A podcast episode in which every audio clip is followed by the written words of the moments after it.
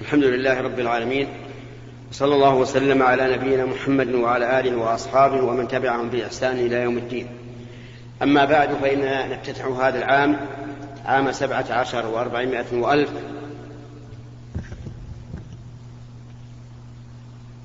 في هذا اللقاء المسمى لقاء الباب المفتوح الذي يتم كل خميس من كل أسبوع. وهذا الخميس هو اليوم السابع نعم هو اليوم الخامس من شهر محرم عام خمسة عشر عام سبعة عشر وأربعمائة وألف. الخامس حسب الرؤية الشرعية. نعم. نسأل الله سبحانه وتعالى أن يجعله عام خير وبركة لنا وللمسلمين وأن يكتب فيه العزة والكرامة والنصر والتأييد لعباده المؤمنين. كنا وصلنا إلى التفسير في التفسير إلى قول الله تبارك وتعالى ولا يغتب بعضكم بعضا أيحب أحدكم أن يأكل لحم أخيه ميتا فكرهتموه؟ واتقوا الله إن الله تواب رحيم. التقوى يكثر الأمر بها في القرآن الكريم. وكذلك في السنة. فما هي التقوى التي يكثر ورودها في كتاب الله وعلى, وعلى لسان رسول الله صلى الله عليه وعلى آله وسلم؟ إنها كلمة عظيمة. إنها تعني الوقاية من عذاب الله. فبما لا تكون الوقاية من عذاب الله؟ تكون الوقاية من عذاب الله بأمرين. الأمر الأول امتثال أوامر الله عز وجل. بأن يقول القائل بأن يقول الإنسان إذا سمع أمر الله سمعنا وأطعنا. فإن هذا هو قول المؤمنين. قال الله تعالى إنما كان قول المؤمنين إذا دعوا إلى الله ورسوله أن يقولوا سمعنا وأطعنا. فلا يكن في قلبك تردد. لا تقل لماذا أمر بكذا. قل سمعنا وأطعنا. لا تقل ما الفرق بين كذا وكذا؟ يعني لماذا يأمر الله بكذا ولا يأمر بكذا؟ مثلا في لحوم الإبل. أمر النبي صلى الله عليه وسلم أن نتوضأ من لحومها. ولهذا كان أكل لحوم الإبل ناقضا للوضوء على القول الراجح من أقوال العلماء.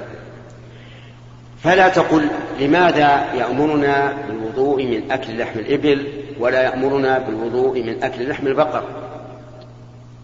مع أن كل منهما يسمى بدنة. لا تقل هكذا. تؤمر الحائض بقضاء الصوم ولا تؤمر بقضاء الصلاة. لا تقل لماذا تؤمر بقضاء الصوم دون الصلاة. على سبيل التشكيك.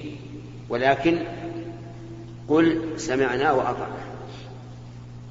الأمر الثاني مما تتحقق به التقوى اجتناب ما نهى الله عنه. إذا نهى الله عن شيء قل سمعنا وأطعنا واجتنبنا. لا تقل لماذا؟ وتأمل قول الله عز وجل في الخمر والميسر والأنصاب والأزلام حيث قال يا أيها الذين آمنوا إنما الخمر والميسر والأنصاب والأزلام رجس من عمل الشيطان فاجتنبوه لعلكم تفلحون. إنما يريد الشيطان أن يوقع بينكم العداوة والبغضاء في الخمر والميسر ويصدكم عن ذكر الله فهل أنتم منتهون؟ فهل أنتم منتهون؟ أي فبعد هذا التفصيل والتبيين هل تنتهون أو لا؟ وهذا الاستفهام بمعنى الأمر أي فانتهوا ولهذا قال الصحابة انتهينا انتهينا. فصارت التقوى تتحقق بإيش؟ بإيش؟ بأمرين. الأول الأول امتثال أمر الله عز وجل. دون تردد. والثاني اجتناب نهي الله عز وجل دون تردد.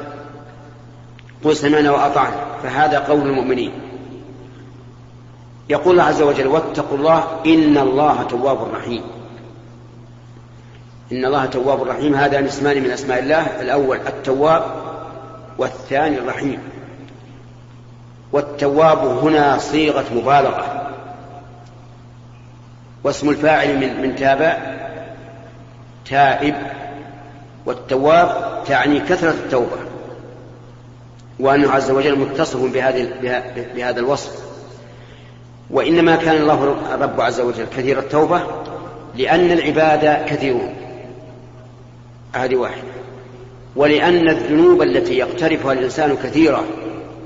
ما أكثر ما يقترف الإنسان من الذنب ويتوب الله عليه. فلهذا سمى نفسه التواب. وما هي التوبة؟ التوبة من العبد. أن ينتقل من معصية الله إلى طاعته. والتوبة من الله أن يقبل الله من العبد فيبدل حسناته سيئاته حسنات إذا التوبة من العبد إيش هي؟ من إيش؟ الرجوع من المعصية إلى الطاعة والتوبة من الله قبول. هذه التوبة من العبد وإبدال سيئاته بحسنات كما قال الله تبارك وتعالى والذين لا يدعون مع الله إلها آخر ولا يقتلون النفس التي حرم الله إلى أن قال إلا من تاب وآمن وعمل عملا صالحا فأولئك يبدل الله سيئاتهم حسنات وقد تطلق التوبة من الله على توفيق على توفيقه العبد للتوبة. فلله تعالى العبد توبتان. توبة بمعنى التوفيق للتوبة وتوبة بمعنى قبول التوبة. ما هو الدليل على هذا؟ الدليل قول الله تبارك وتعالى وعلى الثلاثة الذين خلفوا حتى إذا ضاقت عليهم الأرض بما رحبت وضاقت عليهم أنفسهم وظنوا أن لا ملجأ من الله إلا إليه ثم تاب عليهم. اقرأ ما بعدها. ليتوب. كيف تاب ليتوبوا أي وفقهم للتوبة فتابوا أما التوبة الأخرى وهي قبول توبة العبد فمثل قوله تعالى وهو الذي يقبل التوبة عن عباده ويعفو عن السيئات. توبة العبد تحتاج إلى شروط. ليس كل توبة مقبولة. لا بد يا إخواني من شروط. الأول إخلاص النية والثاني الندم على الذنب وانكسار القلب وخجله من الله عز وجل وأن يشعر الإنسان بأنه مذنب يحتاج إلى توبة و... و... ونعمة من من العبد من الله عز وجل. الثالث الإقلاع عن المعصية. إما بفعل الواجب وتداركه إن أمكن أو بالإقلاع عن المحرم. والرابع العزم على أن لا يعود إلى الذنب مرة أخرى فإن أقلع عنه وندم ولكن في نيته أنه متى سنحت له الفرصة عاد إلى الذنب فهذا لا, لا تقبل توبته الشرط الخامس أن تكون في المدة أن تكون في الوقت الذي تقبل فيه التوبة. لأن التوبة لها وقت ترد فيه مهما تاب العبد. وهو أي الوقت الذي تقبل فيه الذي لا تقبل فيه التوبة نوعان خاص وعام. أما الخاص فهو حلول الأجل. إذا حضر الموت فإنه لا لا قبول للتوبة. مهما كان. دليل ذلك قول الله تبارك وتعالى وليست التوبة للذين يعملون. يلا عبد الرحمن. ها آه. كمل. نعم. وليست التوبة للذين يعملون السيئات حتى إذا حضر أحدهم الموت قال إني تبت الآن. هذا ما له توبة. بعد أن شاهد وعاين العذاب يقول أتوب؟ ما ينفع. الحدود في الدنيا إذا قدر على العبد وتاب بعد القدرة عليه هل يرتفع عنه الحد؟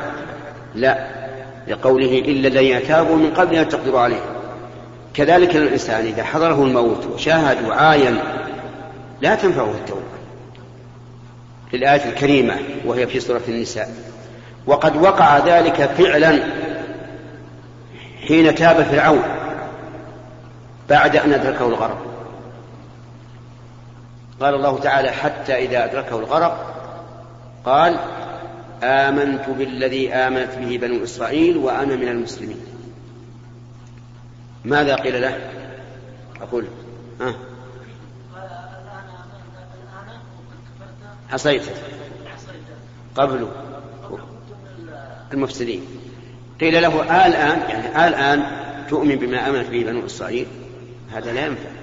وقد عصيت قبل وكنت من المفسدين. الثاني العام الوقت الذي يكون لعموم الناس إذا حصل أو إذا جاء فإنها لا تقبل التوبة وذلك إذا طلعت الشمس من مغربها. فالشمس الآن تدور منذ خلقها الله عز وجل. تأتي من ناحية المشرق وتغيب من ناحية المغرب. فإذا أراد الله تعالى انقضاء الدنيا انعكست القضية. صارت الشمس تأتي من المغرب. وإذا رآها الناس آمنوا كلهم. لأنهم يعلمون أن لهذا الكون مدبرا وإلا فمن يستطيع أن يأتي بالشمس من المغرب؟ أحد يستطيع؟ لا. ولهذا قال إبراهيم للذي ناظره قال إن الله يأتي بالشمس من المشرق فأتي بها من المغرب فبهت الذي كفر. لكن إذا رأى الناس كلهم رأوا الشمس بعد أن غابت رجعت من المغرب سيؤمنون. لكن هذا الإيمان قهري ولا اختياري؟ ها؟ قهري لأنه شاهد. ولهذا قال الله عز وجل يوم يأتي بعض آيات ربك لا ينفع نفسا إيمانها لم تكن آمنت من قبل أو كسبت في إيمانها خيرا. والمراد ببعض الآيات هنا طلوع الشمس من مغربها.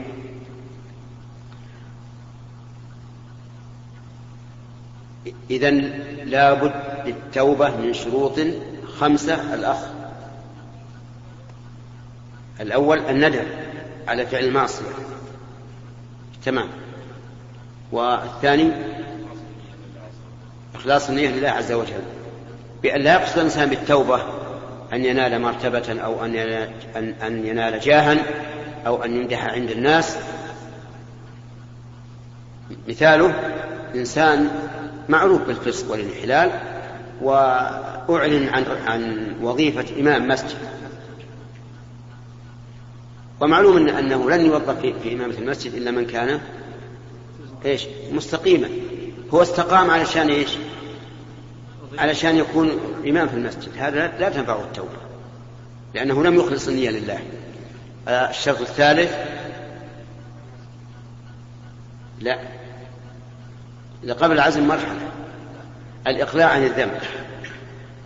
وذلك بأن يأتي بالواجب إن أمكن تداركه أو بدله إذا لم يمكن تداركه وكان له بدل. أو يقلع عن المحرم إذا كان إذا كان الذنب إيه، فعل محرم. طيب إذا كان الذنب حق إنسان. بأن يكون بأن يكون شخص سرق من إنسان مالا. السرقة حرام. تاب الرجل وندم وعزم على ألا يعود. فما فما فبماذا يكون تحقيق التوبة؟ لابد أن يوصل هذا المال إلى إيش؟ إلى صاحبه ولا يمكن تتم التوبة إلا بهذا فإذا قال أخشى إن ذهبت إلى هذا الرجل وأعطيته المال أخشى أن يترتب على ذلك ضرر علي على سمعتي وعلى وربما أحبس وأنا قد تبت إلى الله قبل أن يقدر علي فكيف تكون الحال هل يجوز أن يتصدق به عن صاحبه؟ الجواب لا. لأن صاحبه معلوم. أما لو كان مجهولا يقول والله أنهم سرق من أناس نسيهم أو جهلهم لا يدري أين هم فهنا يتصدق بها بما سرق عنه. لكن إذا كان معلوما لا بد أن يوصله لا إذا ماذا يصنع؟ نقول ممكن أن تعطي شخصا تثق به وتقول يا فلان إن سرقت هذا المال من فلان ف... وقد ندمت وتبت إلى الله فمن فضلك أعطه إياه. وقل له هذا دراهم من إنسان آه، تستحقها عليه وهو الآن يبذلها. ممكن هذا. إذا لم يمكن فيمكن ترسل بالبريد. ويقال هذه دراهم من شخص تستحقها عليه. وفي هذا الحال من المعلوم أنك لن تكتب اسمك. أليس كذلك؟ وأيضا لا يحسن أن تكتبها بقلمك. لأنه ربما يمر عليه يوم من الدهر. اكتبها بالآلة التي تطبع طباعة بالكمبيوتر أو غيره وأرسلها إليه. هذا إذا كان الحق ماليا حق إنسان لكن إذا كان الحق غير مالي مثل أن يكون شخص اغتبته اغتبته في مجلس أو مجالس فكيف كيف التوبة من هذا؟ التوبة قال كثير من العلماء لا بد أن تذهب إليه وتستحله وإلا فسيأخذ من حسناتك يوم القيامة اذهب إليه وقل له يا فلان سامحني. وقال بعض العلماء لا لا يجب أن تستحله وإنما تستغفر له وتثني عليه في المجالس التي كنت تغتابه فيها والحسنات يذهبن السيئات. وقد جاء في الحديث كفارة من اغتبته أن تستغفر له. ولكن فيه قول ثالث وسط. ولعله الصواب. يقول إن كان صاحبك الذي اغتبته قد علم بذلك فلا بد من أن تذهب إليه وتستحله. لأنه لن يزول ما في قلبه حتى إيش؟ تستحله. أما إذا كان لم يعلم فيكفي أن تستغفر له وأن تثني عليه في المجالس التي كنت تغتابه فيها والله غفور رحيم. وينبغي لمن جاء إليه أخوه يعتذر منه ينبغي أن يسامحه. ولكن هل يناقشه ويقول أنت الآن تطلب مني أن أن أحللك؟ لكن ما الذي فعلت معي؟ يعني هل ينبغي أن يناقش ويرى ما الذي صح حصل؟ أو يقول أنت في حل وخلاص. الأولى أن لا يناقش. الأولى أن لا يناقش. لأنه ربما يذكر شيئا كبيرا. فتعجز نفس صاحبه عن أن يحلله. أليس كذلك؟ ربما إذا قال والله حلني قال وش أنت فاعل معي؟ قال فعلت كذا وكذا وكذا ويكون الشيء كبيرا وتأبى نفسه أن يحلل لأن النفس أمارة بالسوء. فالأولى الأولى أن لا يسأل أن لا يقول نعم ما الذي فعلت؟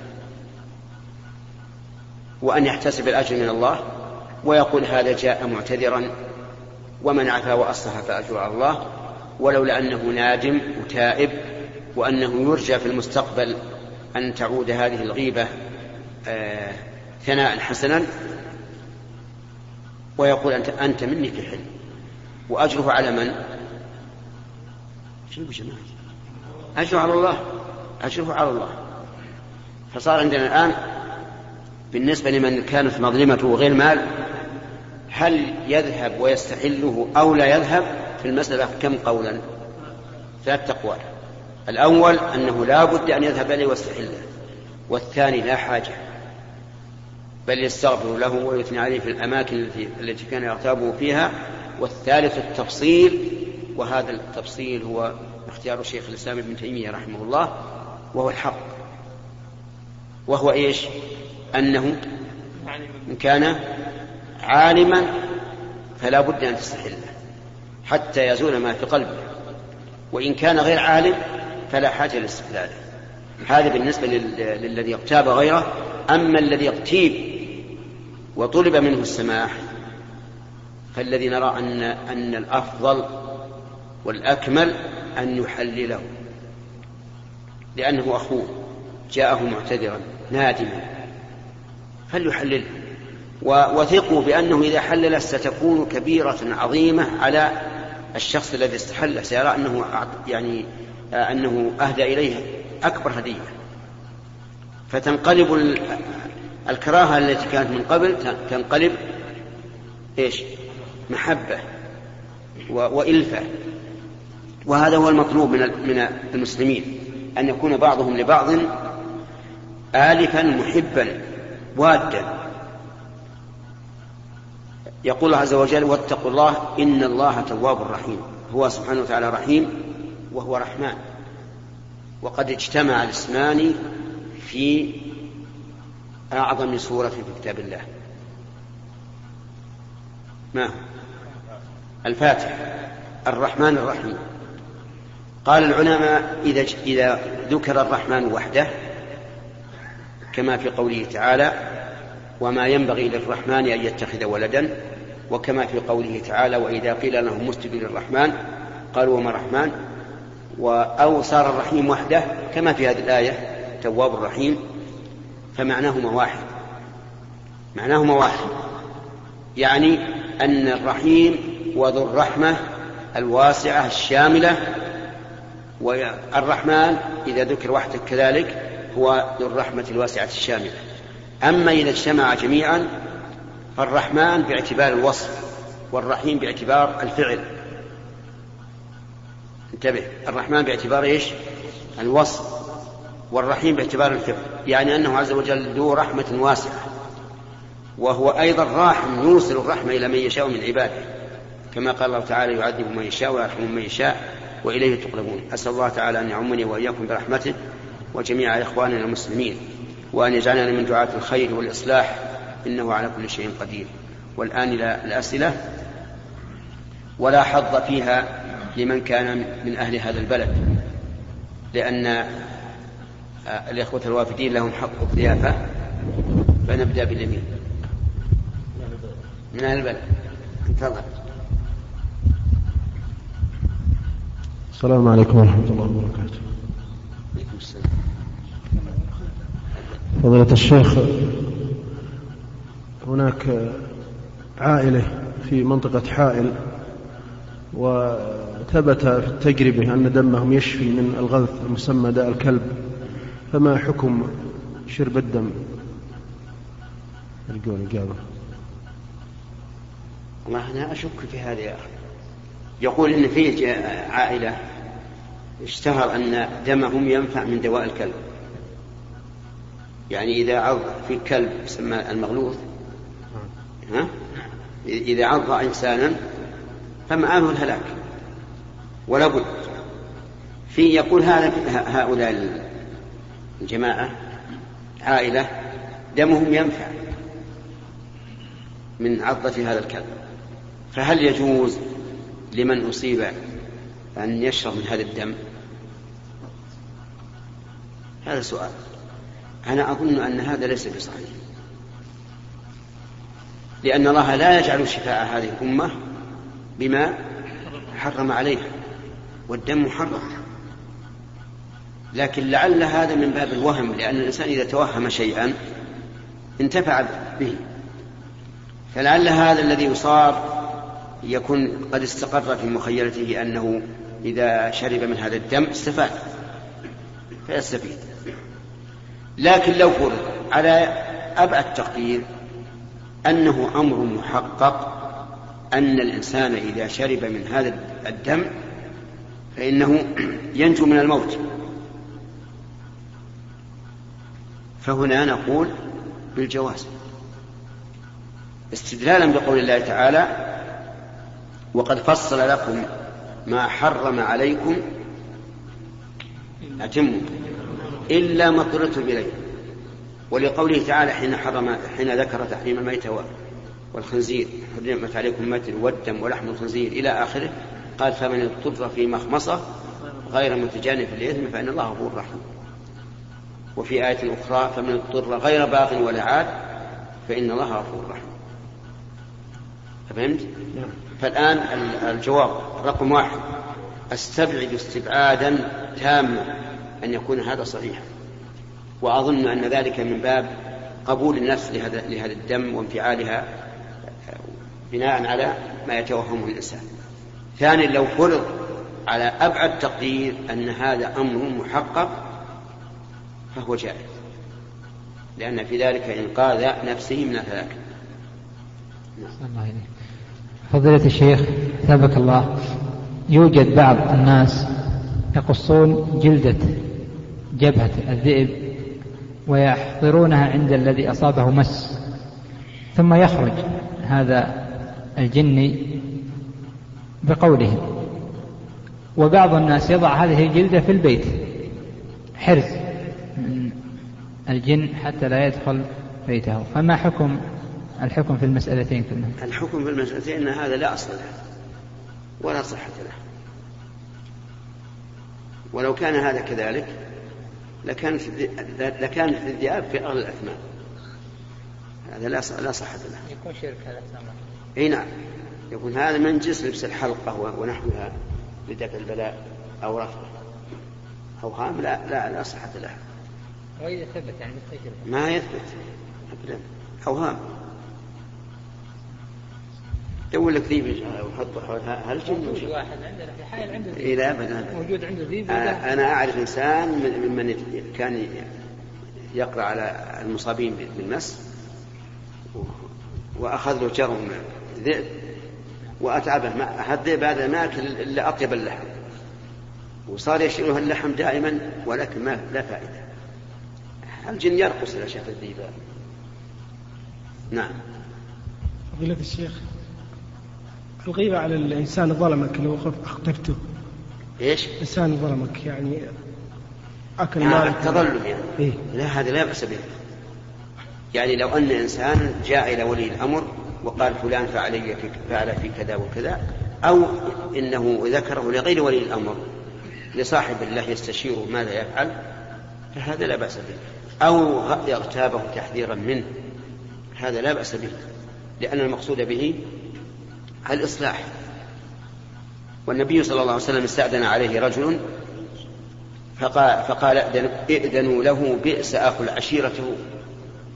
فأثنى عليه ذما ولما دخل يعني انشرح له النبي عليه الصلاة والسلام لأن الرجل فيما يظهر كبير قوم ولكن لكنه سيء.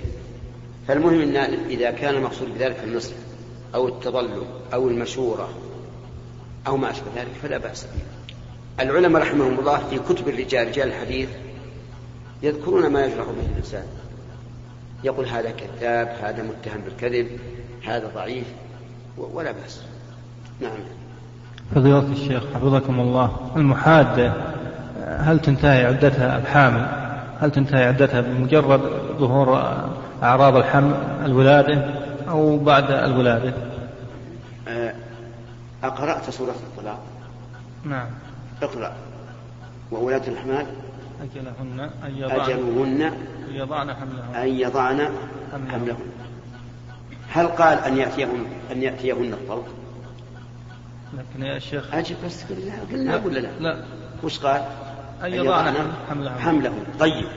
لا يمكن أن تنقضي العدة سواء من من حياة أو وفاة إلا بوضع الحمل. وهنا نسأل إذا كان في بطنها اثنان ووضعت الأول تنتهي العدة؟ من أخذتها؟ كيف تقولون لا؟ من أين أين دليل؟ أن يضعن حملهن. الحملهن هذه مفرد مضاف يكون للعموم يعني كل اللي في بطنها واضح؟ لكن يا شيخ إذا كان مثل الطبيب هذا ما في إلا طبيب. هل جائز يعني مثلا أنه يقوم بعملية الولادة؟ هذا هذا سؤال ثاني يا أخي. هذا سؤال ثاني. هل تسمعون نجيب عليه ولا لا؟ يقول هل يجوز للطبيب أن يتولى توليد المرضى؟ اقلب الشريط. أقول إذا إذا اضطرت إلى ذلك ولم يوجد ولد